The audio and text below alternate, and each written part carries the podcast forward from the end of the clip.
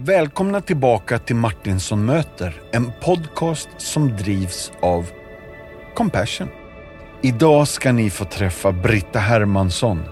Hon är en stor kaffefantast, en större filmnörd och sedan många år är hon pastor inom Equmeniakyrkan.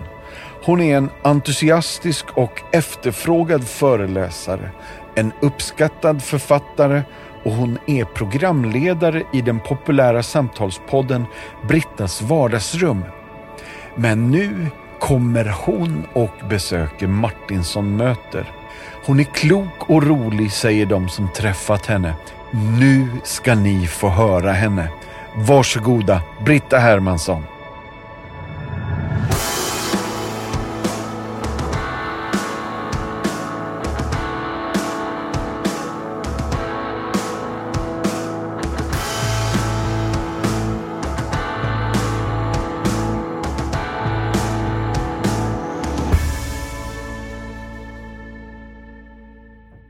Vänner, då är alla välkomna hit. Men mer än att ni är välkomna skulle jag vilja, eller ni är välkomna, det var inte så. Alla är välkomna, men ett extra supervälkommen till Britta Hermansson. Tack så mycket. Åh, vad kul att du äntligen är här. Ja, det känns eh, fantastiskt. Jag sitter ju i en så otroligt inspirerande miljö här hos er. Gör du det? Ja, verkligen. Jag älskar den. Britta, det är faktiskt min första fråga till dig. Kan du beskriva rummet som vi sitter i? Ja, det är alltså en, man kan väl säga en inspelningsstudio. Jätteläckert inredd. Det är ganska mycket instrument här inne. Jag ser Jojje som sitter vid sin dator, sköter ljudet. Jag ser dig där framför mig. Och eh, miljön är helt strålande. Jag blir inspirerad av den. Och så ser jag ett älghorn och det är ju helt underbart. Iklätt lite hopp om att det blir advent och jul. Det är lite ljusslingor insnärjt i det. Ja, Och det var ju lite läckert faktiskt. älghorn med en keps på också. Ja, Eller är det en basker? Nej, det är en keps. Ja, det är en fantastisk miljö måste jag säga här på Ramberget som jag plötsligt landade i. Ja. Och du är väldigt välkommen hit. Vi har ju länge försökt att få till och nu äntligen är det dags. Nu är det dags. Yes. Är du beredd på att jag rullar igång lite? Absolut. Ja. Ja, det, det visar sig ju, Ja, ja. jag försöker. Du, jag börjar med tio och jag har ibland sagt tio snabba, men jag upptäcker ju att de är inte alls snabba. Men det är tio jag Ja. börjar med. Mm. Och jag kör ettan här då. Om du kunde välja att göra vad som helst, vart som helst, ett helt dygn, vart skulle vi hitta dig då? Då skulle du hitta mig i New York. Jag längtar så otroligt tillbaka dit. Och kanske ännu mer nu när man känner att, att det är så tveksamt om det blir och när det blir Ja.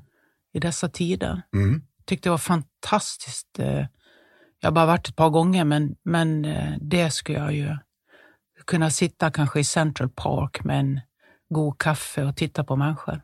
Ja. Jag hyrde cykel en gång när jag var i Central Park. Och det är bland det mysigaste jag har gjort. Bra Cykla tips. där inne bland höghusen. Liksom. Ja, Häftigt att titta upp. Ja, jag är helt med dig, jag förstår. Britta, har du någon för allmänheten dold talang? den är nog lika dold för mig då. Jag vet inte om jag har det. Kan inte komma på det nu. Vad det skulle vara. Nej, jag kan till exempel inte busvissla. Är du bra på det? Ja, sådana grejer. Ja, det kan Ja. jag. Ja. Det, det är jag bra på. Ja. En, en, ja det är ingen talang riktigt och nu blir det lite för sällan, men när jag såg det här älghornet så tänkte jag på att ett sånt nöje jag har haft genom åren har varit att en gång varje år vara med och jaga rådjur Yeah. i Värmland. Men eh, nu, har, nu, har det, nu är det ett tag sedan det blev. Ja. Jag älskar liksom det här att sitta i skogen på ett pass i den tystnaden. ja. Men om det, det är nog ingen talang för det har inte gått så bra alltid. Nej, men det, nej men det var ändå en jätteskön grej. Det hade jag inte vetat om dig innan. Nej. Så det var helt brand new information. Vad kan varit det värsta sommarjobbet eller jobbet som du någonsin har haft? Ja, det är, behöver inte jag tveka något. Det kommer som en ångest in i mitt liv direkt i frågan. Det är att sätta plant, skogsplantering. Det gjorde jag som sommarjobb eh, som tonåring och det var så fruktansvärt tråkigt så jag hade nästan så panik på dagarna. Man gick ensam du vet, på ett superhett eh, sånt eh, fält eller om man ska säga, eller det var markberett och skulle sätta de här plantorna hela dagarna. Det var helt gräsligt tråkigt. Ja, jag kan nästan, jag kan nästan förstå dig. Ja. Det, om du omedelbart skulle kunna bli en expert på något, vad skulle det kunna vara? Om du får välja? Alltså något som är möjligt eller? eller Nej, det behöver inte ens vara möjligt. Ja, då skulle jag vilja kunna spela gitarr som Victor Olofsson. Åh! Jag älskar gitarrer och eh, människor som kan riktigt eh, gå loss på Ja. en elgitarr eller vanlig gitarr. Fantastiskt. Och Victor Olofsson är one of a kind. Yes. Så är Victor. det faktiskt. Love you. Åh, vad fint. Ehm, och om du skulle gå med i något tidigare eller nuvarande popband, vilket band hade du valt? Oj. Det skulle nog kunna ha varit... Eh, Ace Ja. of Base? nej. Roxette? Eh, nej. Jag vet inte vad det skulle vara faktiskt. Jag är ju jag är lite allätare när det gäller musik. Mm. Eh, Men gärna något eh, som går lite mer åt eh, countryhållet, Nashville-hållet. Ja, Kan nog tänka. ja visst. Det passar ju jättebra. Eller så skulle jag ju helt eh, få vilja vara med. Det kan jag ju slå mig direkt här. För att det skulle vara så fruktansvärt roligt om jag behärskar ett instrument. Det är ju Blå grodorna och Peter Karlsson. Det är ju helt underbart. Yeah! Bara för glädje, spelglädjen de har. Ja. Ja, det passar bra med tidigare frågor här då. Har du något favoritminne från barndomen eller från tonåren som du skulle kunna dela med dig av till oss? Jag tänker ju rätt så ofta faktiskt på upplevelser i barndomen. Eh, Ett som jag kan dela är ju kanske när jag och Lars som bodde på apoteket i Nås, granne med vårt hus. Ja, Det är ju ett fantastiskt, vet, ett stort apotek med vind och, och alla dessa olika burkar med kanderat socker och ja, salmiak som vi var inne och snodde där. Men, så det, han och jag lekte mycket ihop. Och vid ett tillfälle så fångade vi en storråtta på trappen hos, det fanns ett pensionat ganska nära där de hade sån här eh, glasstrutar som vi kunde köpa. Och då hade vi haft en liten cirkus och så hade vi skrapat ihop ett par kronor var, eller en tia var och så skulle vi gå och köpa sån storstrut hos hon som hade pensionatet. mm. Och då satt en storråtta på trappen ut till glassboxen, det förrådet hon hade. Och vi blev ju överlyckliga, för ingen av oss hade något husdjur och hon, hon, hon ville inte ha kvar det, märkte vi ganska tydligt. Så Mm. vi frågade om vi kunde få den och fånga den. Så det gjorde vi i en plasthink och bar hem den, la den i en gammal skolbänk, la i lite hö och så la vi i denna vidrigt stora storråtta där. Tills min syster fick ett spel Ja. och bara liksom iväg med råttan. Och hon var fem år, är fem år äldre än mig så att hon hade lite auktoritet över mig där. Så vi fick släppa ut den, men vi hade roligt ett tag. Det, det är så bra att detta är ett favoritminne också. Ja, det var jätteskönt. Ja, men vet, jag kommer ihåg när vi gick med hinken då, ifrån Liljegrens pensionat hette det. Och hur den här storråttan hoppade liksom, du vet så här och försökte hu- hugga oss, men vi klarade det. Och vi hade ju för en dag då en storråtta och det var fint. Det här leder bra till, till nästa, Ja, det nästa var fråga. Mm. Med den livserfarenhet som du har nu, vilket råd skulle du ge ditt 18-åriga jag? Att vara lite modigare eh, inte vara så beroende av andras eh, åsikter. När Mm. jag var 18, det är en, en väldigt speciell ålder för mig, för det var precis då jag började söka mig in emot kyrkan. Jag hade precis fått körkort och då öppnade sig lite en ny värld när man var uppväxt där på landet som jag är då. Eh, och så började sökandet väldigt starkt och eh, det var en så stark process i mig att hitta en personlig kristen tro så att, eh, att ge det rådet är kanske att, att jag någonstans nästan eh, tackar mig själv för att jag vågar satsa på det och vad det har blivit av det. Men det var en jättetuff tid för jag slet så mycket mellan eh, ett ganska hårt fästande liv och det som jag började upptäcka i, i tron och bland de kristna ungdomarna som jag började stöta på. Mm. Så rådet är väl egentligen att eh, våga gå den vägen och det gjorde jag. Ja. Åh, åh, vad fint! Jättehärligt. Ja, jag, för jag tänker ju, det skulle ju kunna vara att man ångrar och så, men här är det tvärtom. Du, du väljer en bra linje, gå, fortsätt på den bara. Ja, Mm. ja så är det nog. Det, det som blev där var ju att jag var på väg in i journalistyrket. Ja, Och ska jag säga någonting, om jag bara fick spinna vidare lite, så, så kan jag många gånger ha ångrat att jag inte gick den vägen. Utan jag klev av det när jag var, blev 19 då och blev kristen, så var jag redan på en tidning, Dala-Demokraten, eh, och jobbade i mörkrum, alltså med foto, och så hade jag börjat skriva. ja, Så klev jag av det för att det var så tuff miljö för mig då. ja. För att det var så radikalt förändrat liv jag klev in i. Eh, Och det ångrar jag många gånger, men jag har fått tillbaks det. Mm. Gud är god. Jag fick tillbaks det i att jag får fortsätta skriva och att jag nu kanske skriver mer än nå- vad jag har gjort någonsin och jag är så tacksam för det. Mm. För jag känner igen den drömmen, men den ser lite annorlunda ut idag. Ja, ja vad fint. Tack. Kan du minnas den första konserten som du var på? Kanske den största, men då inte i publikmängd utan störst i musikalisk upplevelse. Ja, det måste ju ha varit eh, kanske på, ja det är ju Storänget i Nås.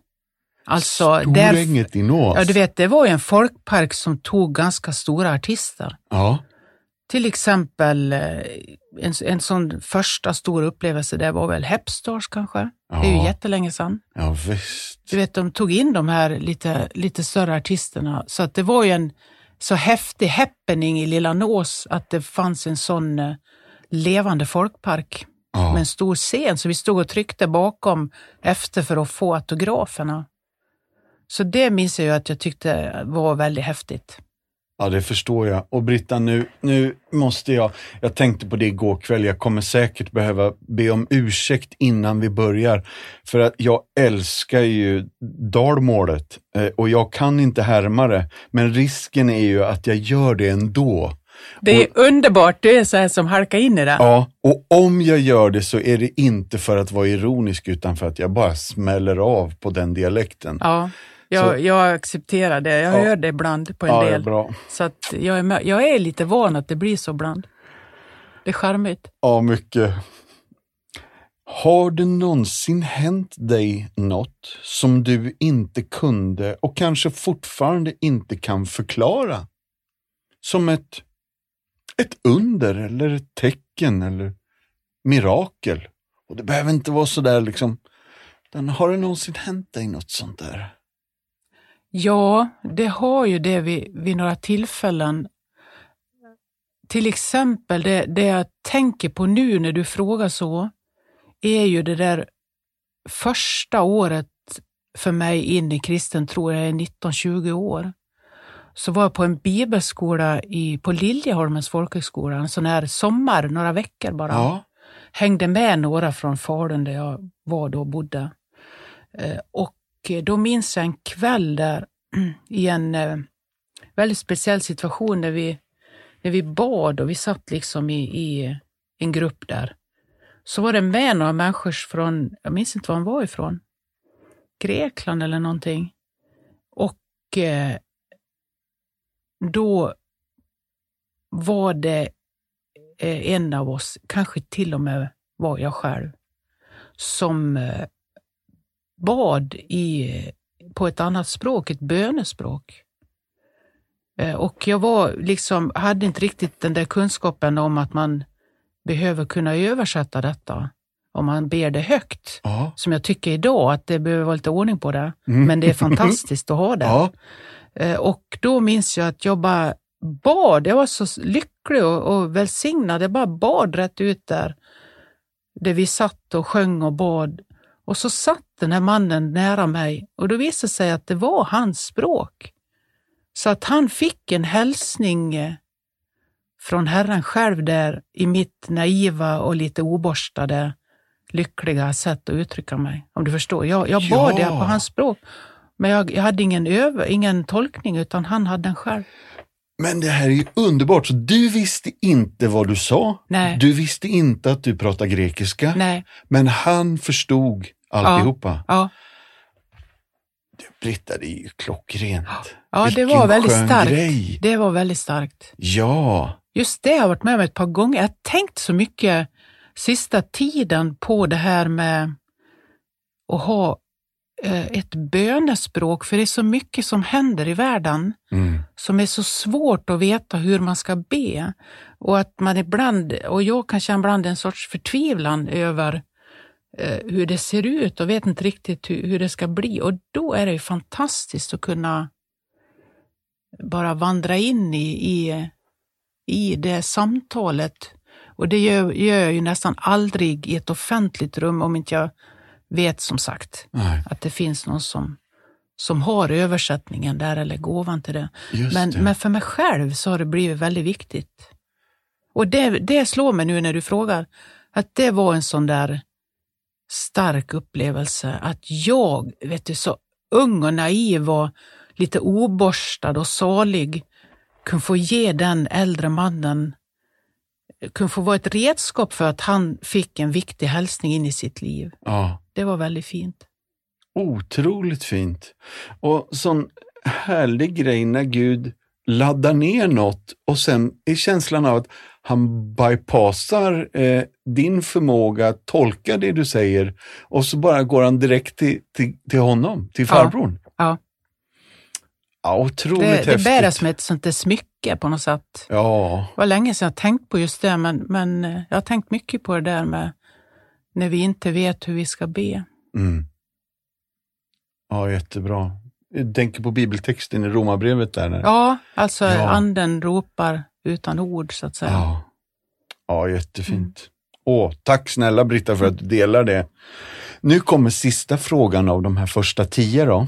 Och den här eh, är, här får du bre ut dig hur mycket du vill. Om du kunde dela en lång trerättersmiddag med fyra individer, nu levande eller sedan länge döda, vilka skulle du då välja att ta med dig till bordet? Oj, Mm. fyra stycken, Ja. sitta länge och prata. Ja, Ja, jag skulle vilja ta med mig eh, Kofi Annan. yeah! Tycker jag, Ja. Han tycker jag var så fantastisk. Eh, jag saknar han mer än någonsin Ja, i världspolitiken. jag fattar. Ja. Han hade varit jättespännande att ha med. Mm. En som jag eh, tycker jättemycket om och lyssnar en del på och läser en hel del av nu är Elisabeth Gilbert.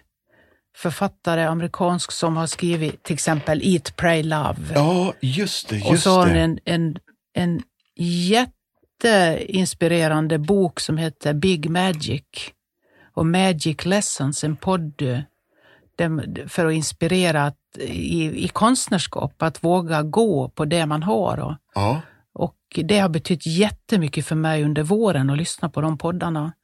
Så hon ska jag tycka var jätteintressant att få med vid det bordet. mm. Det vore fantastiskt att bara koppla ihop dem också. Just wow. det. Eh, Två kvar. det, nu har jag två kvar. Det känns ju som en sån här Ah. lyx, eh, lyxgrej. Mm.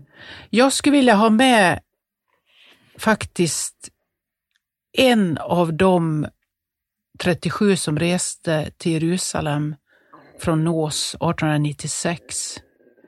Eh, och den jag skulle vilja ha med där, som ju vi inte skulle vilja, men det är ju en underbar kombination. Jag vet inte hur de ska hitta varandra, men det kommer att lösa sig.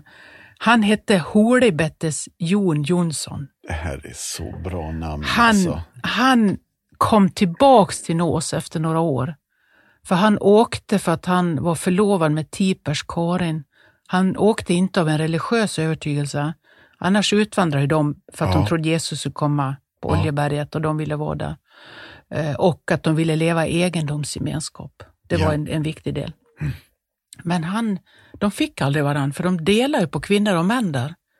Just Så det. det blev inget äktenskap mellan dem. Så han kom hem med ett brustet hjärta och fick en ganska tuff resa. Eh, Han skulle jag vilja att, han, att få prata med hur det var och hur han har upplevt livet och vad som hände och hans reflektioner. Så han var väldigt viktig Mm. att ta med. Sen är det fantastiska hur de här skulle kombineras, men, men det är viktiga personer. Mm. Eh, och då har jag bara en kvar. Och vem ska jag då ta? Ja, då skulle jag vilja hedra min egen pappa. Han skulle jag vilja få ha med där. Ja, mysigt. Han var, var en fantastisk skogsmänniska som eh, hade mycket djupa reflektioner. Eh, ja, han tycker jag, han skulle jag vilja fick, skulle få vara med vid det bordet där. Ja, vilken middag. jag höll på att fråga vad, vad ska ni äta också? Jag Ja, så- det vore ju väldigt Ja, visst. Du Britta, du är pastor inom Equmeniakyrkan. Och du är också efterfrågad föreläsare och en uppskattad författare. Och sen är du programledare i den populära samtalspodden Brittas vardagsrum. Det är många järn i elden. Ja, när du, när du läser upp det så, så är det ju lite olika Ja. saker jag håller på med. Ja. Hur länge har du jobbat med Brittas vardagsrum nu då? Oj, kan det vara tre, fyra år? Ja. Så vi Tre kanske? bara småbarn, Joj och jag, när vi sitter med våran podd här. Nej, verkligen inte, men det, det var spännande att det blev så. Det hör ju också till den där journalistdrömmen lite, att, att hitta den eh, formen som vi håller på med nu, du och jag, att vi sitter så här och pratar med varandra. Ja. Eh, och att få hitta det i, eh, att få kalla det sitt vardagsrum, för det är ju det här att, att, att få tag i det samtalet som blir lite avslappnat i en, en vardagsrumsmiljö, ja. är ju tanken. Och du, du, du sitter ju inte med vem som helst, utan det är ju, det är ju sköna lirare du får dit. Det har varit en rolig start på det och eh, eh, det kan jag lite fundera över. Egentligen så är det ju någonting med det här eh, eh, att vi lyssnar på, på så kallade kända människor, gärna. Eh, och så tänker jag så mycket nu framåt på att alla människor har en berättelse. Mm. Att det vore, vore fint om, om berättelsen också får bli det allra viktigaste, inte vem som ger den. Ja, just det. Så det är väl ett litet mål framåt. Ja, bra.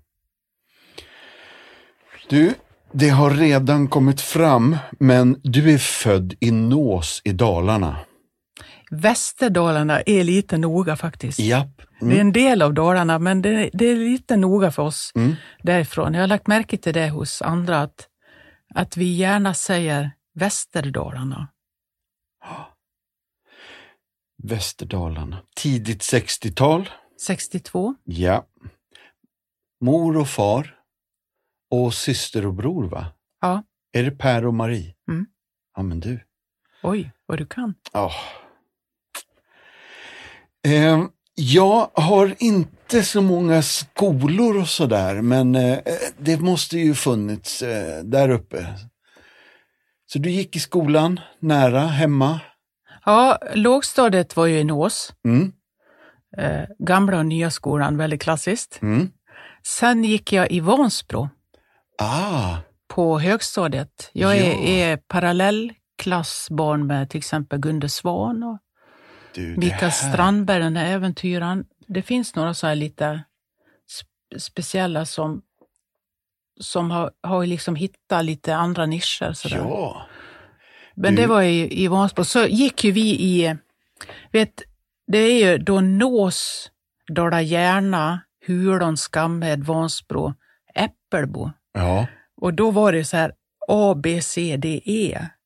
Så det har ju jag kommit på lite sent att de skrapar liksom ihop oss från Nås och Äppelbo, ytterkanterna till E. Allt. Vi gick i E. A var lite fint, då var man från Vansbro. E, Ja. det var liksom, ja, ta dem där från ytterkanterna till en Just klass. Men du, Men åh, åh, jag, och jag får så många följdfrågor när du nämner alla de här platserna. Ja. Men jag måste bara kolla. Eh, det, det måste ju blivit Vansbro senare, så då har Björn Skifs redan flyttat kanske. Ja, han har lämnat då. Japp. Ja, Men han återvänder ju ibland. ja, Han hade en syster där som hade frisersalong, Rosita. yeah. Ja, Men så finns ju det fantastiska Vansbro konditorier, vet, ja, eh, som ju har en sån här White Stars eller vad det heter. De, är, de har ju, det är ju kult.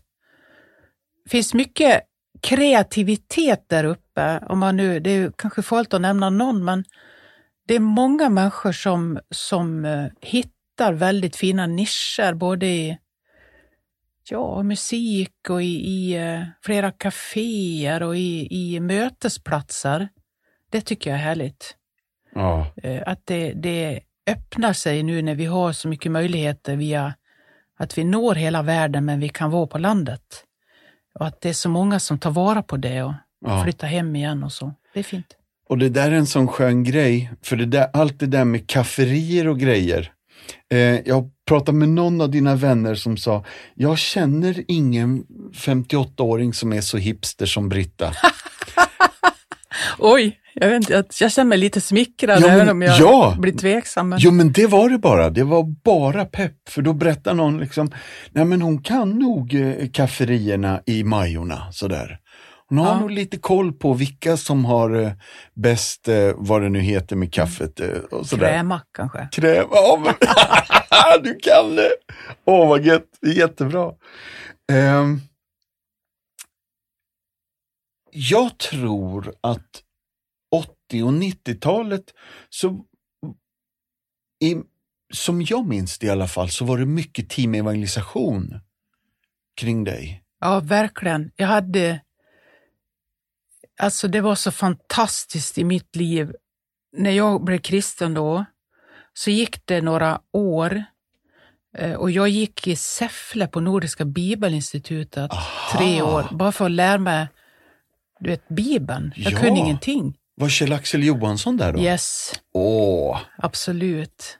Det var många fina eh, väldigt speciell period. Speciellt det här att man bor i internat. Vet, det, är ju, det man får kvar och med sig sen mest är ju alla de här fina människorna. Vet, vi fortfarande, ja. om vi springer på varandra på ställen och konferenser och så, så har vi någonting ihop. Och det är att vi gick där, som, har, som man slår an till. Men, men så kom teamorganisation, för jag började jobba efter det som skolevangelist i Vansbro. ja. Eh, Jag flyttade tillbaks till Nås och fick en liten lägenhet ovanpå missionshuset i Nås. De renoverade en lägenhet där till mig.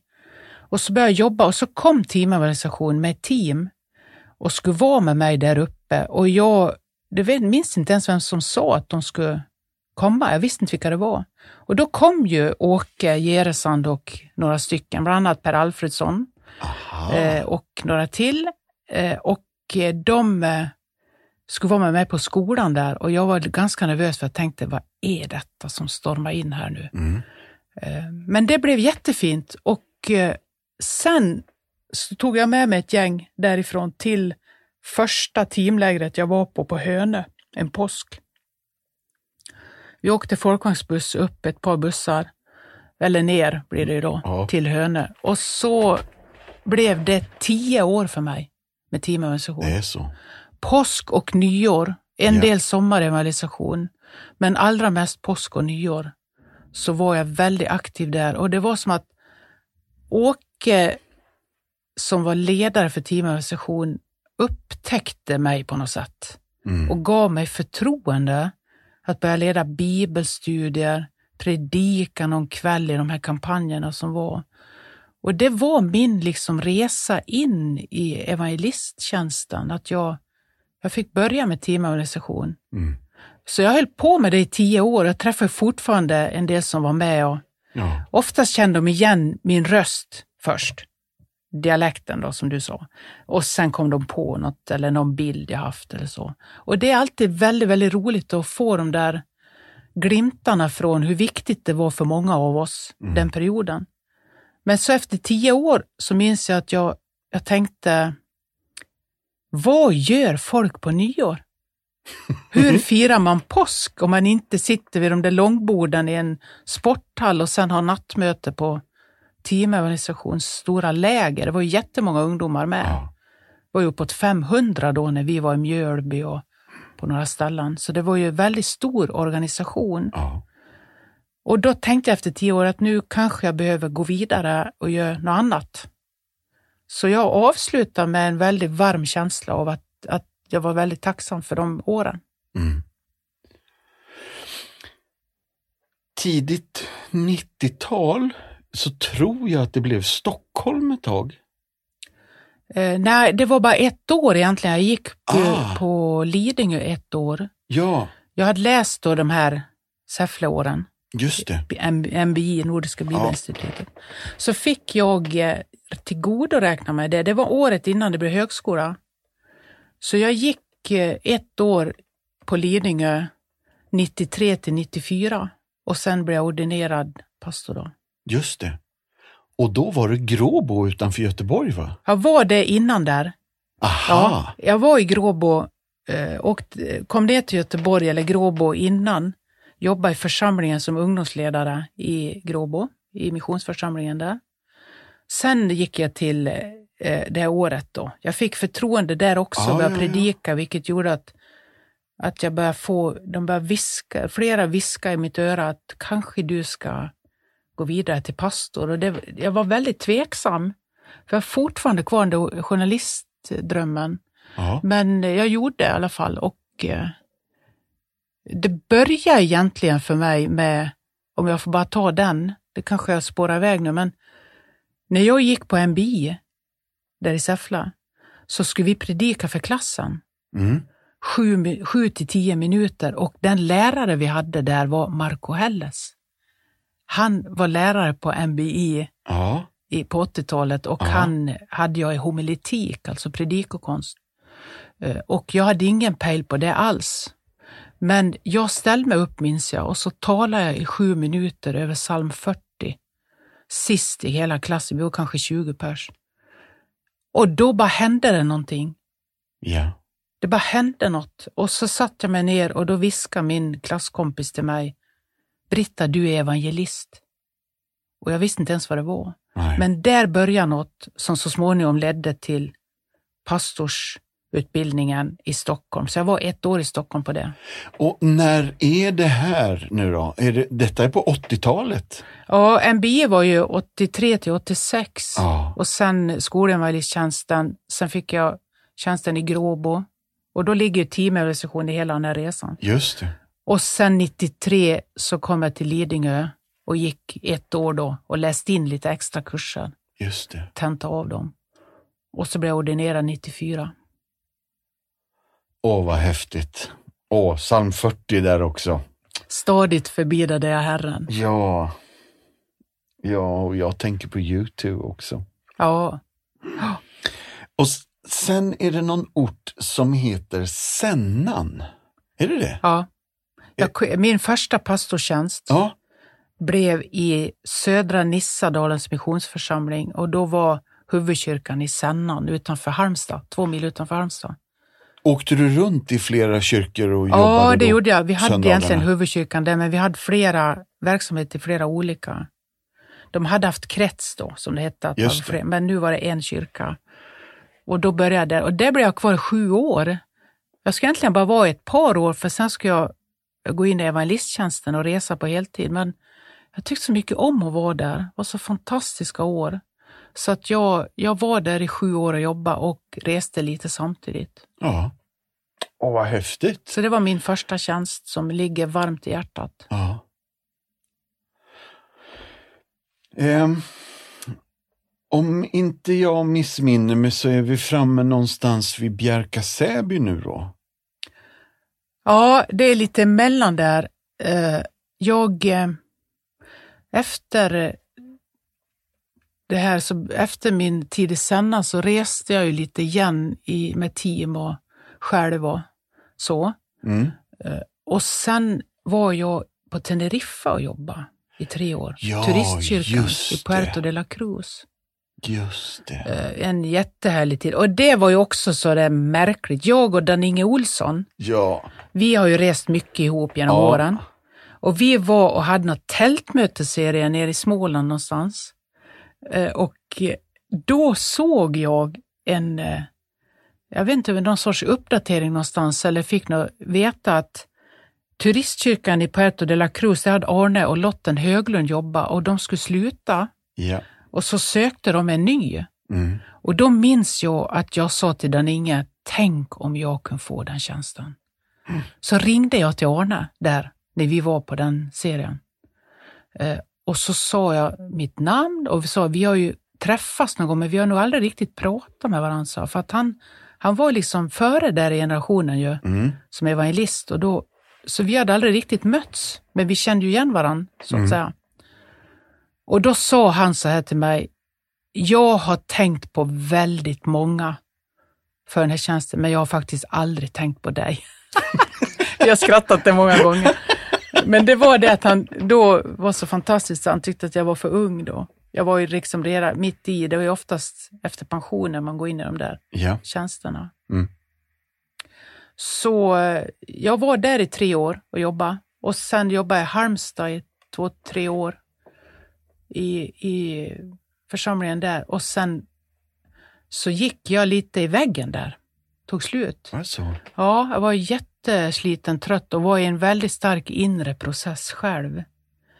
Eh, som gjorde att jag eh, kände att jag fick lov att kliva av och reflektera över det som så småningom blev min bok De vi ville bli. Men jag, jag var liksom i en, jag mådde inte så bra. Nej. Så jag klev av och då kände jag att jag i den sjukskrivningen kunde jag bara gå hemma och dra. Jag måste liksom fortsätta någon sorts inre process. Och då åkte jag till Bjärka.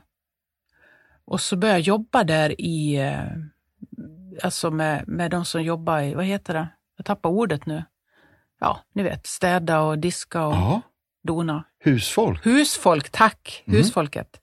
Och det var ju underbart. Vi satt i annexet på kvällarna och åt rester och lyssnade på band med Ylva Eggehorn och pratade och skrattade. Och, ja, det var fantastiskt. Ja. Det var, det var en läkedom. Sen blev jag kvar där i, i ja, kanske, jag har en sån här treårsperiod där märker jag. Jag fick ett litet, bo i en litet hus där i byn och fortsatte sen att resa och jobba igen men bodde kvar där. Så att jag gick liksom eh, lite in i rytmen där. Ja. Jag gick aldrig med i kommuniteten, det har inte jag gjort, men jag har varit med i rytmen och lett lite retriter och fick med mig tidebönerna och, Mm. och framförallt så fick jag med mig detta fantastiska med eh, Guds familj som är så stor Mm. och har så många olika uttryck. Det var otroligt mycket människor jag träffade där som var där både på retriter och konferenser och eh, olika samlingar, liksom hade föredrag och ikonmålare, allt möjligt. Det, var, det var otroligt lärorikt och härligt. Nu skulle jag vilja prata om compassion, men jag vill faktiskt göra det från en helt annan vinkel än vad jag brukar. Nu vill jag prata utifrån Bibeln. Bibelns dubbla kärleksbud är knäckfrågan för hela kyrkan och hela världen och så även för oss på Compassion. Hur ska jag älska Gud och min nästa? Och en av de märkligaste men coolaste profeterna i Gamla Testamentet, han heter Amos. Och i kapitel 5 skriver han om brännoffer och matoffer och att Gud inte är så glad åt dem alla gemenskapsoffer och så säger Gud, ta bort dina sångers buller ifrån mig. Jag vill inte höra ditt stränga spel. Antingen så är Gud på dåligt humör eller så är det så med nästa mening här som avslöjar lite. Men låt rätten flöda fram som vatten och rättfärdigheten som en ständigt rinnande ström. Så Guds svar på hur du och jag ska kunna älska Gud och vår nästa är alltså Kärlek är ett verb. Gör något. Gör det praktiskt, gör det regelbundet och gör det konsekvent över tid. Det är som om Gud säger tusen tack för alla punktinsatser, men det är ditt långsiktiga givande som ger störst avkastning. Och det är likadant hos oss på Compassion. Därför att vi tror att vi ger till Gud när vi tjänar den fattige och flyktingen och den faderlöse och den hemlöse. Martin Luther King han citerar den här Amos, både i, i, i sina brev ifrån Birmingham-fängelset och i sin legendariska predikan I have a dream. Så säger han återigen att lösningen på låsningen är inte mindre och ytligare kristendom, utan djupare och ärligare kristendom och Billy Graham undervisade regelbundet om vikten av social rättvisa och han lär tydligen ha sagt att kyrkan ska vara orolig om de sociala orättvisorna i vår värld. Med andra ord, vi ska ha omsorg om den fattige. Jobba på detta. När vi hjälper de fattiga så kallar vi det ibland för välgörenhet. Men när Gud talar om att hjälpa de fattiga kallar han det alltid för rättvisa. Jag vet faktiskt inte vem som har sagt det första gången, men det är riktigt bra sagt. Vill du bli en fadder till ett barn i Compassions arbete? Jag tror att du ska bli det. Och just nu är behovet av faddrar jättestort. För 310 kronor i månaden så understödjer du inte bara ett barn utan även barnets familj och dess samhälle. Gå gärna in på vår hemsida compassion.se och vill du vara med och ge en gåva till Compassions arbete så kan du ge via Swish och här kommer numret 90 03 64 90 03 64 1. Och vill du hellre ge via vårt 90-konto så är det ett bankgironummer 900 36 41. 900 36 41. Och för 400 kronor i månaden så kan du förse ett hushåll på fyra personer med mat för två veckor de får ris och ägg, kött och mjölk och majs och andra torrvaror som står sig en längre tid. Kom igen nu vänner, så tar vi och hjälper vår värld. Var är vi framme nu då? Vi är på 2000-talet i alla fall, för här blir det Göteborg efter va? Ja, när jag, var, jag kände att jag, jag skulle inte bo där på Östgötaslätten, Östgötaslätten som det heter. Mm. Eh, det insåg jag ju att det var inte riktigt hemma för mig. Även om det var väldigt mycket hemma i, på Bjärka med relationerna och är det fortfarande. Men jag kände att det, det är egentligen inte där jag ska förbli. Och då var jag lite inne på om jag ska åka tillbaka till Halmstad. Mm. I och med att jag reser i mitt jobb och är själv så kan jag bo egentligen var som helst. Mm. Eh, Men så tänkte jag, Göteborg är ändå väldigt, väldigt bra. Mm. Du vet, man kommer med tåget, man har varit ute på sina möteshelger en söndagkväll. Så kunde jag ju när jag bodde i Halmstad sitta som på nålar i de här förseningarna. Nu missar jag sista tåget. Jag har Ja. en och en halv timme till liksom. Så jag tänkte Göteborg, jag ringade in Göteborg och kände att jag har ju många vänner och relationer i Göteborg. Så att jag bestämde mig för Göteborg och flyttade till, först till Kungslådegård. Det var ju där jag utforskade kaféerna i Majerna då. Just det. Och Mariaplan är ju fantastiskt. Ja, ja, ja, visst. Ja. Sen flyttade jag in till stan, så jag bor eh, mitt i Vasastan nu i en lägenhet. Japp. Mitt i smeten. Om jag säger några ord nu då. Det kanske blir ett ord eller eh, två sammansatta eller sådär och så kanske något datum också då. Om jag säger kaffekoppssamling, Ja. kan du hjälpa mig med det? ja, jag har en, en liten svaghet för espressokoppar. Är det så?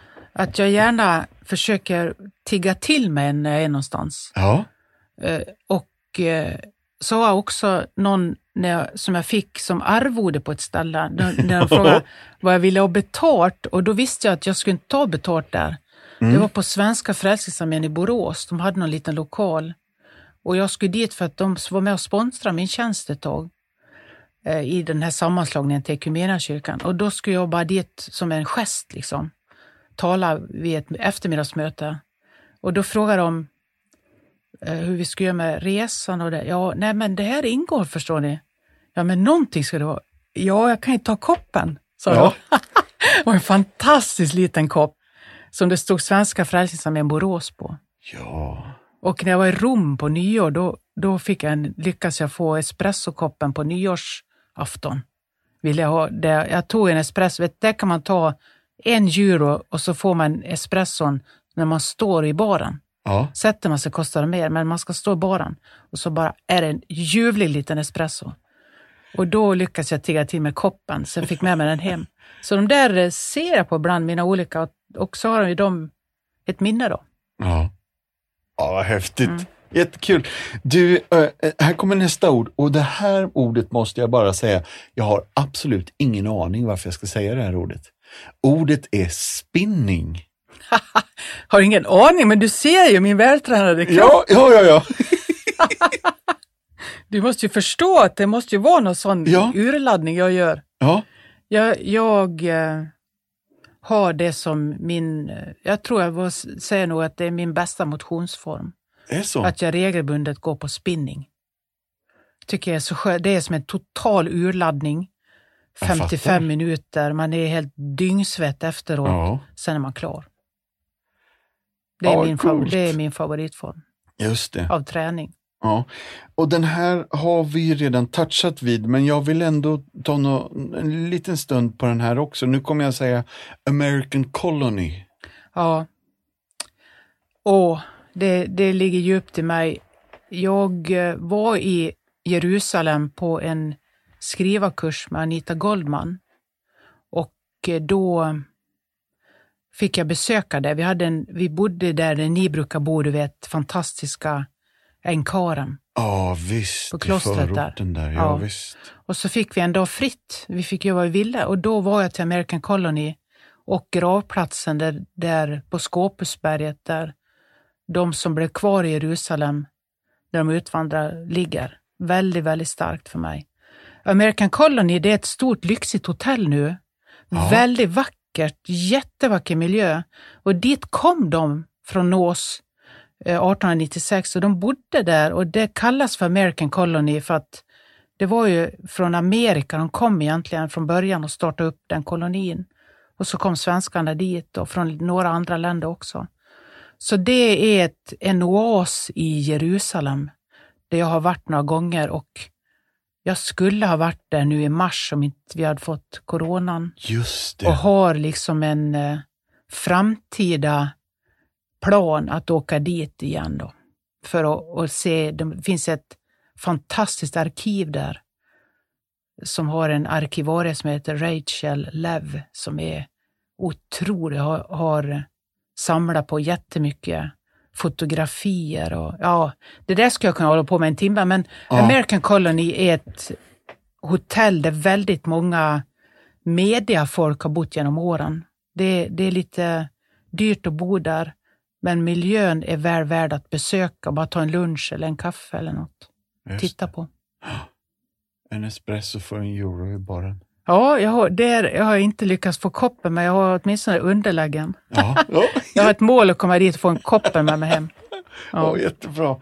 Eh, f- du har ju namedroppat någon skön snubbe. I början, vid middagen när ni skulle vara fyra, så var det en kille från Nås, han som åkte hem. Hordebettes Jon. Ja. Eh, Hittar man honom där i American Colony? Nej, vet han, han, ja man hittar ju bilder av honom. Ja.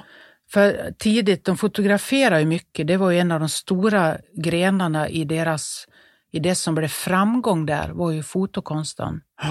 Eh, Och han finns på fotografi, men han ligger begravd i Nås. Just det. Det finns en, en liggande sten där det står Här vilar Hordebettes Jon Jonsson, den enda av Jerusalemfararna som återvände hem. Ja. Så han har ju, hade ju en väldigt smärtsam historia och berättelse. Men han var ju där under några år. Han var bagare där. Så han, Ah. han fanns i bageriet på American Colony. Han gick ut en morgon när han insåg att han kom inte att få Karin. Eh, och vandrade ut ur bageriet när han har satt sin deg på morgonen. Gick eller tog sig till Jaffa. Tog och jobbade sig över till Amerika på en båt. Och så småningom jobbade han sig över till Göteborg. Och så kom han en dag tillbaks till Nås. Och då Oj. frågade alla, hur är det med våra släktingar? Vet, breven var ganska censurerade hem. Ja. För det var ju under en väldigt stark maktstruktur där. Eh, Och han skulle berätta detta, men det gjorde han inte. Det sägs att han bara sa, ja, ni får väl åka ner själva om ni vill se. Så han var lite fåordig. Ja. Åh, vad spännande. Ja, det är en väldigt spännande berättelse som jag hoppas få jobba vidare på lite framöver. Ja. Så planen var att göra en resa med en liten grupp i, i Ja, våras i mars. vi ska åka med Bilda. Mm. Jag hade en, en studiegrupp som höll på, alltså var ungefär, ja, vi var väl 18 stycken, Just det. som ska åka i mars då. Mm. Och sen är min, var min plan att jag själv ska åka nu i höst ner till American Colony och forska lite i arkiven. researchat Researcha. lite. Ja, ja. Men det ligger framför mig då. Ja. Åh, spännande. Vi håller tummarna och ber Ja. att det där verkligen ska, ska få, få bli av. Jag hoppas det. Mm. Nu eh, kommer det några ord till här då. Det här är mer en fråga. Har du ett syskonbarn som heter Lucifer? Ja, jag har det. Är det så? Ja, Vad skönt. jag vet inte, men han är ljuvlig, men eh, jag försöker kalla honom för Louie. Just det. Eller Eh. Lusse kanske. Ja, Lo, du- han kallas ofta Louie. Ja. Ja. Ja, vad mysigt. Ja, märkligt. Ja. 29 mars. Vad händer då? Du har Jonas namnsdag och jag fyller år. Just det, just det. Ja, vad skönt. Bra, bra ingång där. Du Britta, jag tror att du någonstans har sagt det här. Eh, Förr bar jag en tro, nu bär den mig. Ja, Det är inte bara otroligt poetiskt vackert, utan det finns också viktig tyngd sammanfattat i de här orden. Skulle du vilja utveckla lite? Ja, egentligen så har jag ju fått dem utifrån någon tidig berättelse jag har läst av Ylva Eggehorn, där hon beskriver en person i sin omkrets som sa så, i sin vänkrets, eh, Eh, som hade en ganska tuff eh, resa genom livet och som kom till tro. Eh, och den har, har jag, jag har haft med mig den i alla år, för jag tycker att det är en, en väldigt viktig insikt i livet. Jag, vill, jag, jag hittar källan där och säger det för att jag lyssnar, innan jag berättar det, jag ska säga att jag, jag lyssnade på ett så fantastiskt samtal mellan den här Liz Gilbert som jag pratade med vid vid bordet och Rob Bell. De har ibland ihop så här eh, att de har en podd eller eller någonting i Los Angeles som de lägger ut. Fantastiskt bra har det varit. Eh, och eh, då säger de det här om, det, angående det här med källor och berättelser. Då frågar Robell Liss där i det här samtalet, du jag har hört att du citerar mig ibland utan att ange källan. Är det sant? det är så underbart. Och jag minns precis vad jag var när jag lyssnade på det. Det var i våras nu när jag var ute och gick och, och liksom bara kände att det här var intressant. För då sa då skrattade hon bara och hela, det var en stor publik, det var ju verkligen before corona så att säga. Ja. Och eh, då säger hon så här, ja det är egentligen tre steg. Det första är när jag är ute på mina bokturnéer så säger jag, eh, min gode vän Robell har sagt, och så citerar hon det. Mm. Sen går det ett halvår och jag är ute med det föredraget. Då, efter något halvår så brukar det bli, ja det är någon som har sagt. Ja. Och sen går det tid igen och så kommer jag på mig själv att jag säger, jag har alltid sagt så här. det är en trestegsmodell. Ja, så därför vill jag nu dra tillbaks till källan, även om jag tycker att alla berättelser ska få leva och ta fart och Ja. höjd och vart de hamnar. Men, men det här med, med tron där, det har jag fått egentligen ur den berättelsen. Nu mer bär jag inte på en tro, jag har en tro som bär mig. Mm. Det är en resa eh, som, som är en resa för mig till tilliten. Att tron är som golvet jag står på. Att, jag, att det håller för mitt livs tyngder. Både när jag dansar fram och när jag behöver gå oroligt över det och när det liksom behö, jag behöver verkligen sätta fötterna i något som bär mig. Eh, Att bära på en tro blir lite mer eh, nu, jag liksom kämpar mer, va? Det blir Mm. mer en prestation. Jag bär omkring den här tron och jag måste dela den med andra. Men bär tron mig så, så märker andra också av den. Just det. Den tilliten, den blir mer attraktiv än den här kämpande där jag ska liksom bära omkring på den här tron och det blir som en del av allting annat. Mm. Men när den bär mig, då är den fundamentet som jag står i oavsett hur livet blir. Mm. Den bär mig. Jag får liksom släppa taget om att jag ska ta ansvar för detta och tron bär mig i allt jag vill ta ansvar för. Ja, jättegott Britta. Tack. Nu, eh, eh, nu byter jag spår fullständigt. Och så skulle jag vilja fråga eh, Biograf Kapitol. Ja. Är det en favorit? Eh, en av dem Ja. tycker om den eh, och den här personliga touchen där, men kanske att den som jag allra mest vill besöka och går till, det är Göta. Jaha. Eh, av två anledningar. Ja. Dels så tycker jag jätte om miljön där, att den är så, ja den är lagom stor, hela biografen. Ja. Och fin, fin service liksom innan. Entrén i original. Entrén i, ja. Och sen ligger Viktors kaffe precis runt hörnet. Så man går dit och tar med sig sitt kaffe, landar på en eftermiddagsbio med en eh, cortado varm och sätter sig i fåtöljen och har den med sig. Då är man liksom hemma. Åh, ja, det är jätteskönt. Du, eh, jag vet att vi har ett gemensamt intresse i, i film här. Alltså. Ja. Har du någon favoritgenre? Ja, det där är jättesvårt. Mm. För det, och jag ser på dig att du tycker det är lika svårt med oss. Du kanske har det, men, Mm. Men eh, jag är ju väldigt eh, förtjust i filmer utan lyckligt slut. Alltså där, där det är som livet är. Just det. Där det inte riktigt går ihop. Ja. Liksom. Ja. Utan det, man går lite så här, nej men det gillar jag för att det är ju så det är att leva. Jag vill, jag, film är ganska lite flykt för mig. Ja. Verklighetsflykt, det kan det ju vara. Vissa Mm. filmer är det och det är helt okej.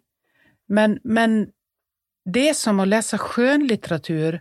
Alltså film är, jag går när, jag, när jag sätter mig, jag går ofta på eftermiddagen om jag ser en film. lite, då är det så lite folk och det är liksom, Ja. det är lite busigt liksom. Mm. Mitt på då, så här, du vet, att man kan det, att jag har ett sånt jobb att jag kan det. Just det. Så jag tycker om det att glida in med min lilla kaffe där. Mm. Eh, och eh, då, då har jag någonstans, går jag in med tanken, vad vill du berätta för mig som har gjort den här filmen? Mm. Vad är det jag ska få vara med om?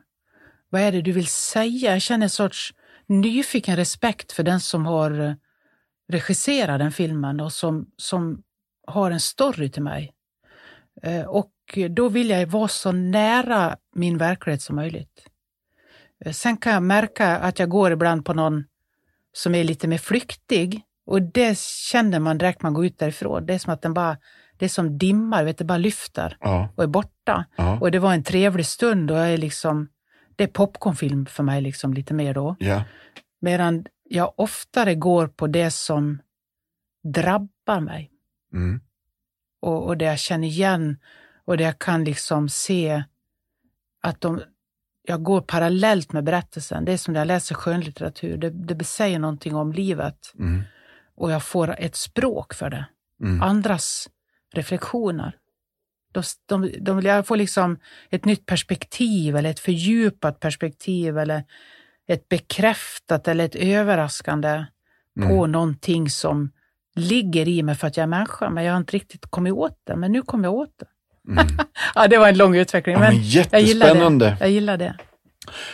Har du några filmfavoriter, några som du märker att du återkommer till i, i tanken eller när du ska skriva böcker eller är det någonting som liksom...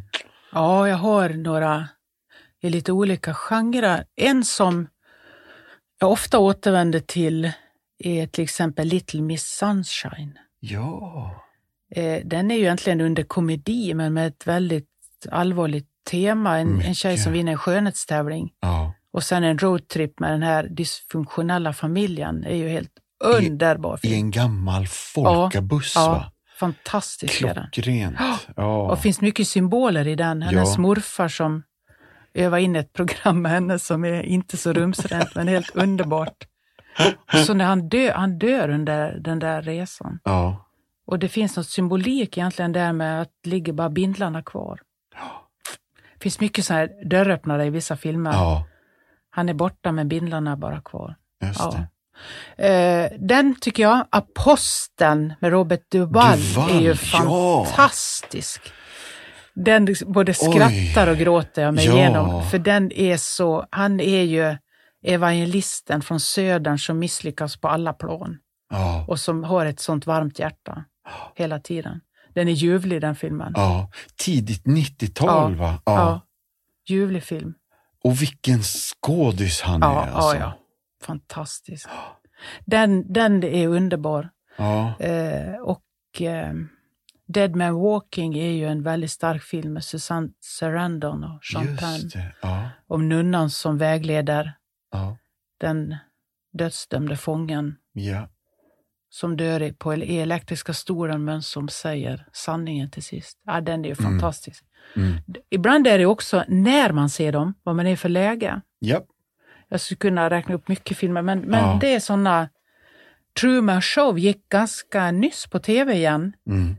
Den är också fantastisk. Ja. eh, eh, Den här utopin att han lever liksom, ser hela sitt liv i en show Ja. tills han går mot väggen liksom och upptäcker världen. Och den är ju typ från 98 någonting, Ja. så jag kände, eller känner nu när jag ser den att den här är ju långt före sin tid. Ja, långt före. Den Mm. pratar ju om våra problem som vi brottas med nu. Ja. Och det är ju väldigt kraftfullt. Ja, det. För då otroligt. tyckte jag mest att den var rolig, Ja, tror jag. ja, Men, men nu så finns det ju ett, ett ja. Ett enormt starkt budskap i den. Ja, det finns många filmer, men det är några sådana där som, som ligger kvar. ja, Eh, finns ju en del när man har bara suttit kvar i, i salongen, man kan inte röra sig liksom. Nej. För att det var så starkt, man måste hämta hem det och Mm. lagra det innan man går ut. Mm. ja. Innan man tar en kaffe till. Ja. Yes. Du, Britta, vi ska se vad jag har mer här om.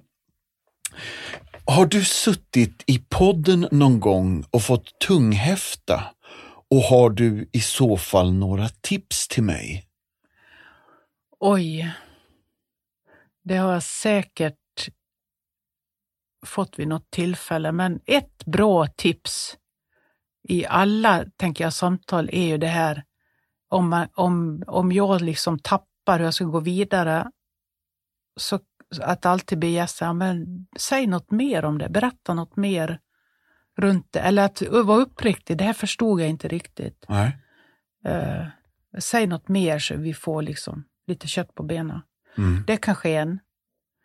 Uh, mitt viktigaste tips, som jag hoppas att jag klarar idag nu då, men, men det tänker jag alltid på, att jag vill försöka. Det fick jag av Anna Mannheimer. Hon var en av de första jag hade i podden. Ja. Och då bad jag henne tipsa mig och då sa hon, kom ihåg att det inte att det är radio, att det inte är ett samtal i tv eller en intervju så, så att du inte hummar dig igenom. Hon sa, det är lätt att man sitter för att man, man vill vara delaktig va?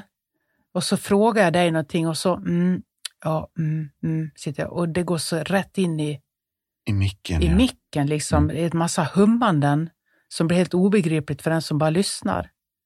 Att, att, vara, att vara närvarande men inte, mm, ja, mm. det tänker jag jätteofta på.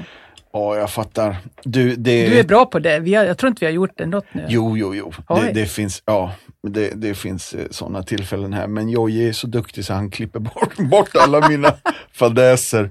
Mm.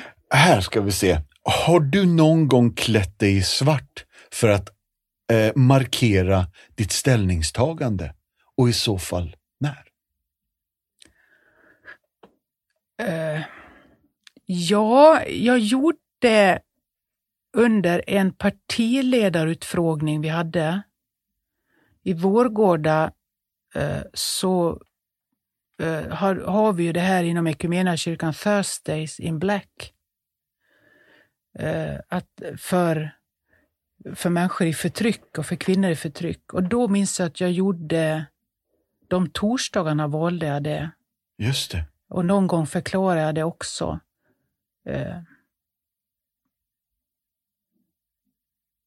Jag är en av dem som, som ju fascinerar mig väldigt, som alltid gick i svart, det var Johnny Cash. Ja, Han gick alltid med den demonstrationen, Jajamän. positivt. Alltså, det tog lång tid när jag förstod det, men jag hörde det i någon intervju och tänkte wow, ja, för de som är sorg över den, den som inte får, får sitt utrymme, eller vad man ska säga. ja.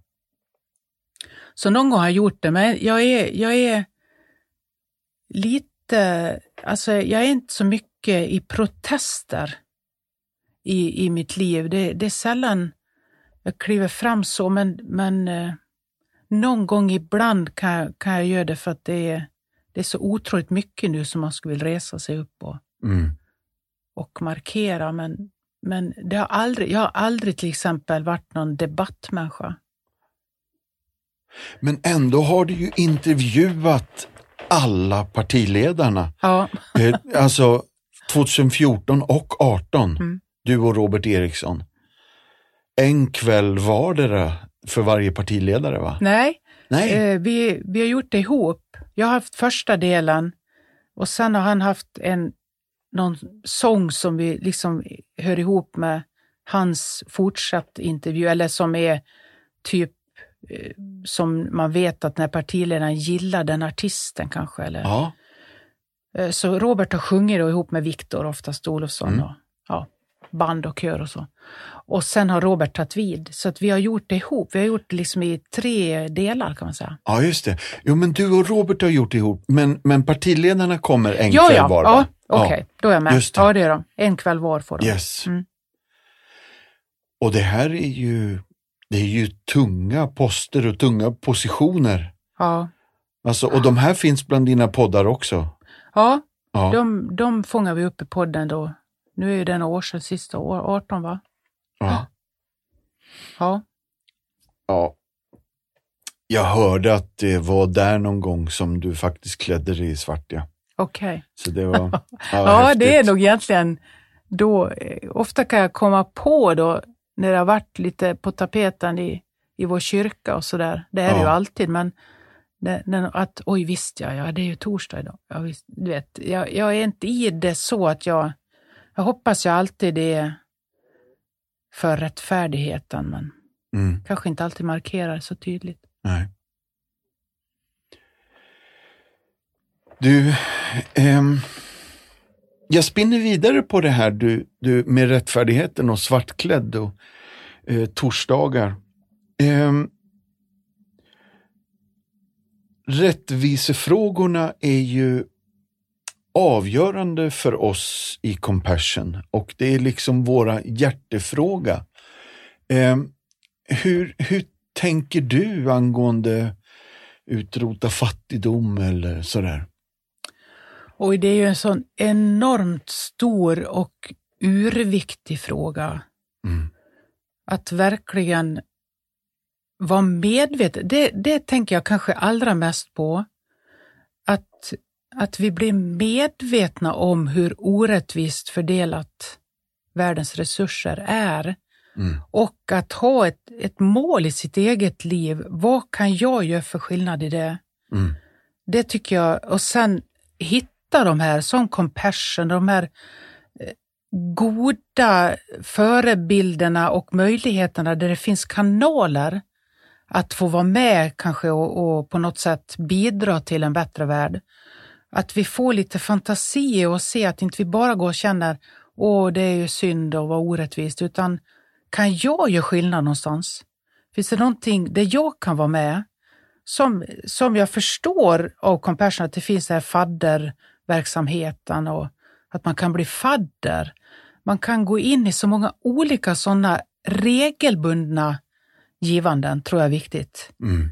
Att, att det, dels så gör det ju så stor skillnad om man är trogen i det regelbundet, men jag tror också att det gör väldigt stor skillnad i mig. Mm. Att, jag, att det blir en vana i mitt liv. Eh, Så att det, det tänker jag på, att hitta en väg som blir eh, min väg, men att också vara generös och ibland vidga det. Kanske Ja. mer än någonsin nu. Se var, var, var kan jag vara med och bidra? För det, det kommer som välsignelse tillbaks. Jag har en sån där lite slogan nu i mitt liv eh, som jag tycker passar kanske in i det och det är att, eh, att jag brukar säga att ge allt du kan och då sträcker jag fram en, en hand så här. Ge allt du kan och ta emot det du behöver. Men inte alltid ur samma hand. Så man sträcker ut båda händerna? så- Ja, alltså man, man kan ge åt något håll, men jag behöver inte alltid förvänta mig att jag ska få tillbaks på samma ställe där jag ger. Utan var lite generös med att jag ger utan beräkningen att jag ska ha något tillbaks här. Och så kan jag lita på, det är ett sätt med tilliten, att det bär. Att jag får det jag behöver, men jag kanske får på ett helt annat håll. Mm. Så att man inte lägger alla ägg i samma korg. Liksom. Just det. Utan jag, jag kan bli mer och mer generös och se eh, det roliga i det också. Mm.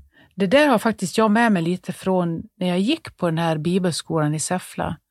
Så hade vi inga studielån där, utan man fick själv eh, skrapa ihop det där på sommaren då. Det är då man skulle sätta plant, vet du. Okej. Åh! och spara pengar så man skulle klara det där. Jag minns någon sommar så kom alla tillbaka likbleka och trötta att jobba och jag och en kompis vi hade tagit en restresa till Grekland. Och jag hade så här tanke att det ska nog lösa sig och det Ja. gjorde. Men där lärde jag mig det här att plötsligt så kunde det ligga i mitt postfack en lapp där det stod jag har betalt din, räk din räkning i bokeriet är betalt, alltså där vi köpt böcker. Mm. Din räkning i bokeriet är betalt för man handlar på krita och så ska man betala det. Men ingen, ingen avsändare. Nej. Eller så här, någon kom och stack åt det någonting och så blev det en liten sport. Mm. Att vi hade ibland det här systemet också, att man fick ett namn. Så skulle man uppmuntra den människan, men den skulle aldrig kunna räkna ut vem det var. Mm. Förstår du? Så man liksom Jajamän. Pytsa ut på olika ställen eh, generositet. Eh, och så blev det liksom en så spännande grej. Va?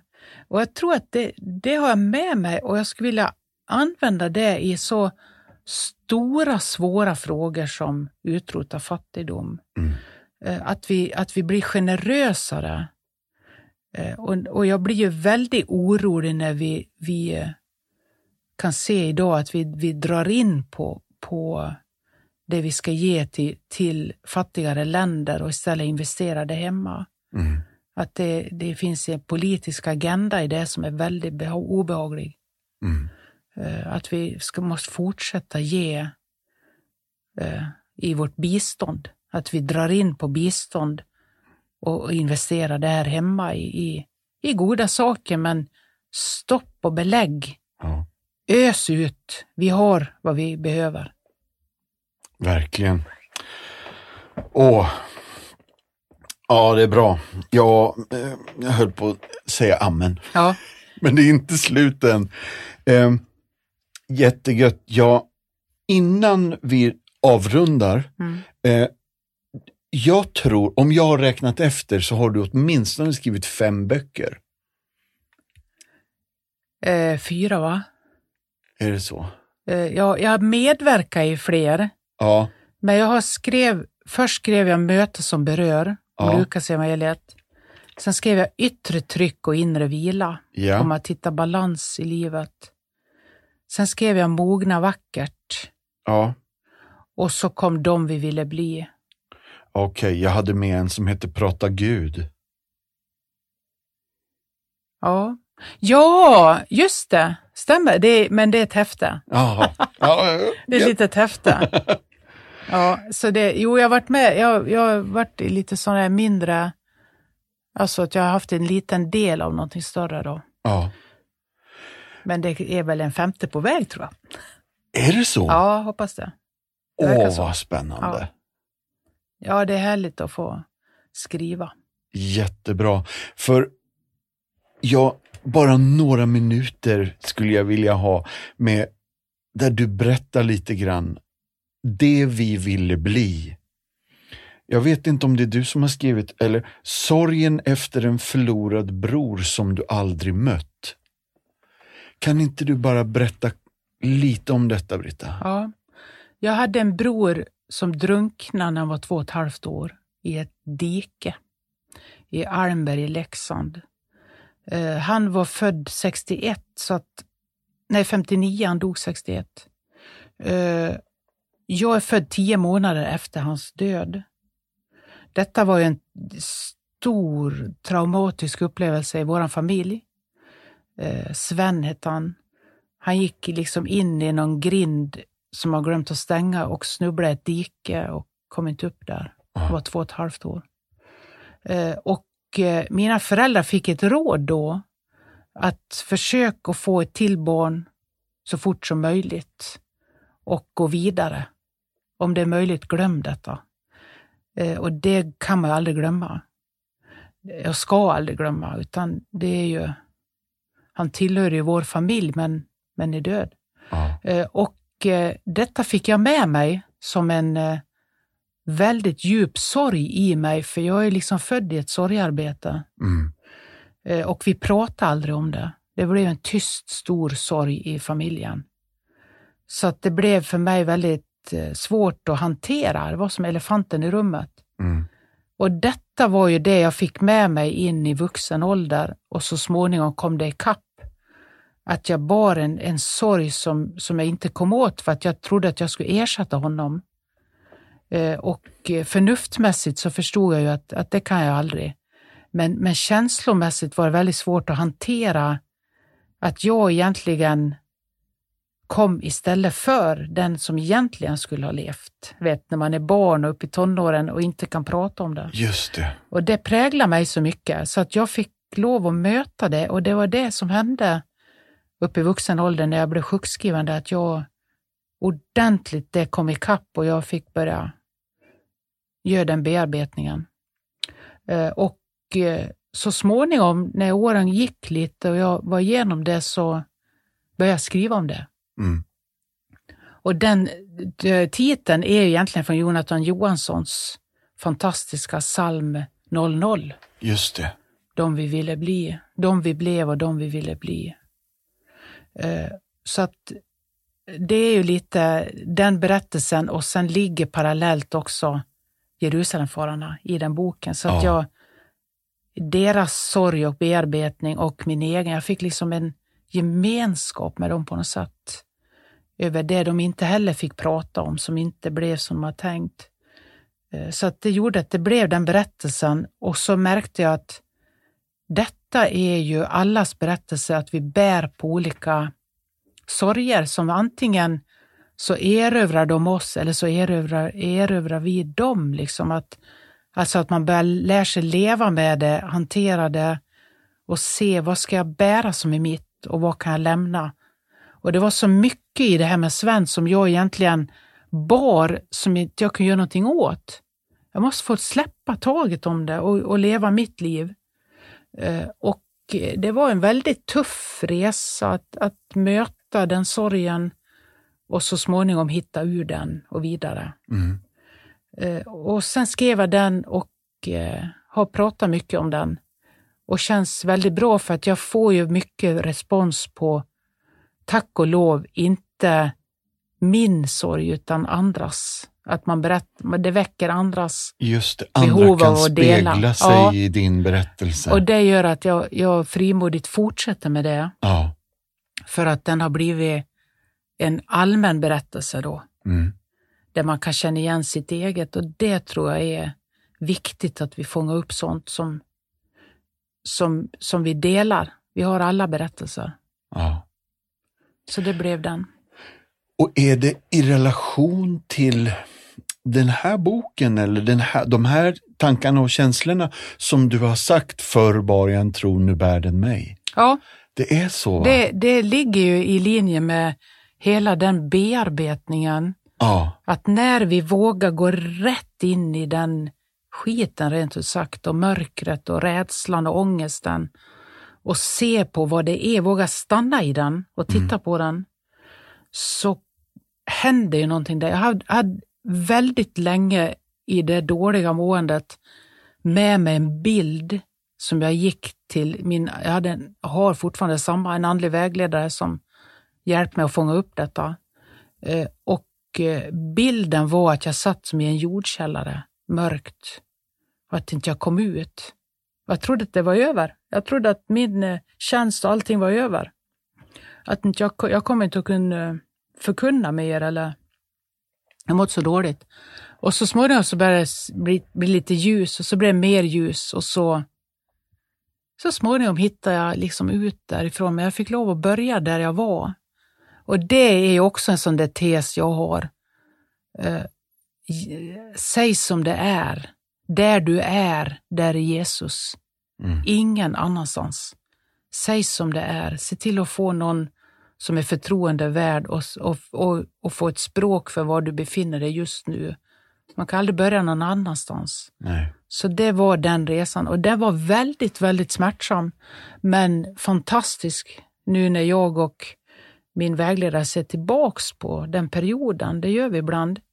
Att jag kallar andlig vägledare är att jag har gjort många retriter. Ignatianska, de här tysta, långa retriterna på åtta dagar, där man samtalar med någon varje dag utifrån en bibeltext Mm. eh, och sitt eget liv. Och det är fantastiskt. Det är det bästa jag gör någonsin. Eh, Och så har vi fortsatt att träffas väldigt regelbundet, jag och en av vägledarna.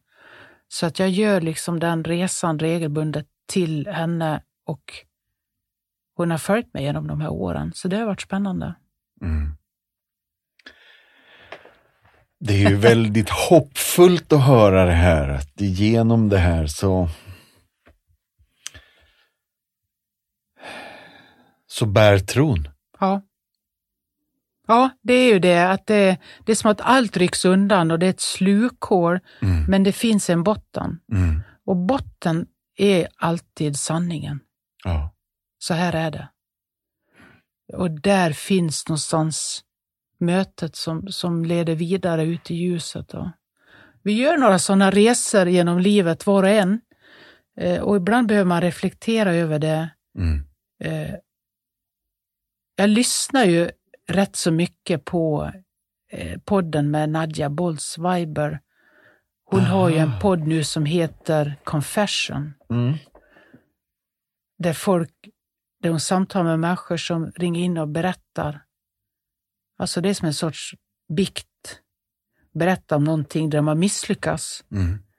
Och så eh, oftast så har de ju hittat liksom någon sorts bärande vidare och sen ber hon en välsignelsebön utifrån den berättelsen över deras liv. Mm. Och den är så stark. Det är precis det där sanningen ska göra er fria. Säg som det är. Mm. Och så finns en nåd att gå vidare. Och det, jag tror väldigt mycket på det. Mm. Säg som det är. Ja. Du Britta, jag tror det får vara vårt slutord. Ja. Alltså. Säg som det är. Vad roligt att få vara här i denna underbara miljön. Ja, Tack för tusen förtroendet. tack för att du tog dig tid. Tack. Jättegött.